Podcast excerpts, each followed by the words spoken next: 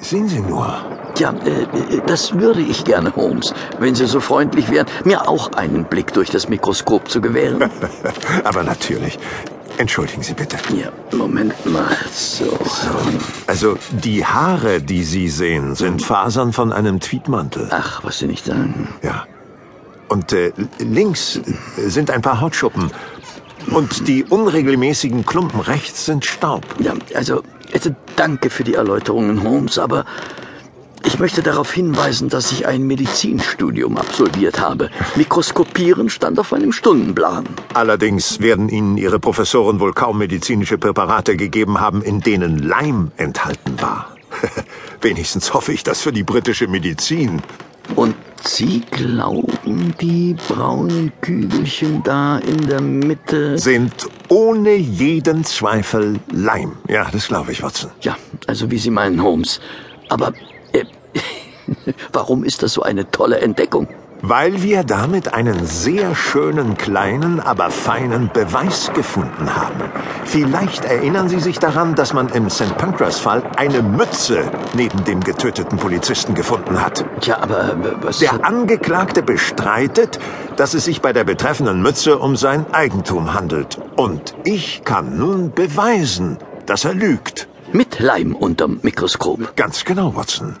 Der Angeklagte verdient seinen Lebensunterhalt nämlich mit der Herstellung von Bilderrahmen. Ach, Ja, eine Tätigkeit, bei der man ständig mit was zu tun hat, Watson? mit Leim, Herr Lehrer. So ist es. Ich wusste gar nicht, dass Sie den St. Pancras-Fall übernommen haben. Das habe ich auch nicht. Unser Freund Lestrade hat mich lediglich gebeten, die Mütze zu überprüfen. Zum Glück hat auch der gute Inspektor endlich die Bedeutung des Mikroskops verstanden. Nachdem ich für ihn neulich den Falschmünzer durch die Zink- und Kupferspäne in der Anzugnaht überführen konnte, schwört Lestrade auf den Einsatz des Mikroskops. Ja, aber, aber- aber jetzt müsste Scotland Yard nur noch lernen, selbst zu mikroskopieren. Wir sollten keine Wunder erwarten, Watson. Sagen Sie, Watson, um zu einem gänzlich anderen Thema zu kommen. Sie verstehen doch etwas von Pferderennen, nicht wahr? Naja, also äh, genug, um eine halbe versehrten Rente dafür auszugeben. Dann ernenne ich Sie hiermit zu meinem persönlichen Berater in Sachen Pferderennen. Oh, welch unerwartete Ehre, Holmes. Wollen Sie etwa anfangen zu wetten? Bewahre, nein. Ich erwarte einen neuen Klienten. Und wie es aussieht, wird sich in dem neuen Fall einiges um Pferderennen drehen. Sagen Sie mal, sagt Ihnen der Name Sir Robert Nobberton etwas? Selbstverständlich. Er lebt in Shoscombe Old Place. Ach. Ein großes Anwesen in Berkshire. Ja. Ich kenne mich da ziemlich gut aus, habe früher oft meine Sommerferien in der Gegend verbracht. Rund um das Anwesen gibt es exzellente Fischgründe. Na, dann scheine ich mir ja in der Tat den richtigen Experten ausgesucht zu haben.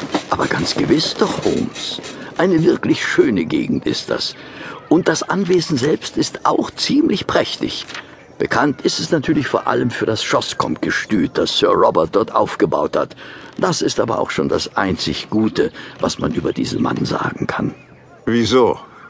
Sir Robert ist ein ziemlich unangenehmer Kerl, Holmes. Sehr aufbrausend. Wundert mich, dass Sie ihn bisher noch nie als Klienten hatten. Bei dem, was der alles angestellt hat. Ach, was denn zum Beispiel? Na, äh, d- d- d- haben Sie denn nicht in der Zeitung gelesen?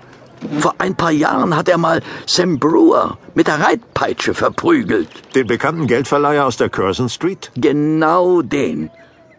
Er hat den Mann halt totgeschlagen. Ach, das ist ja interessant.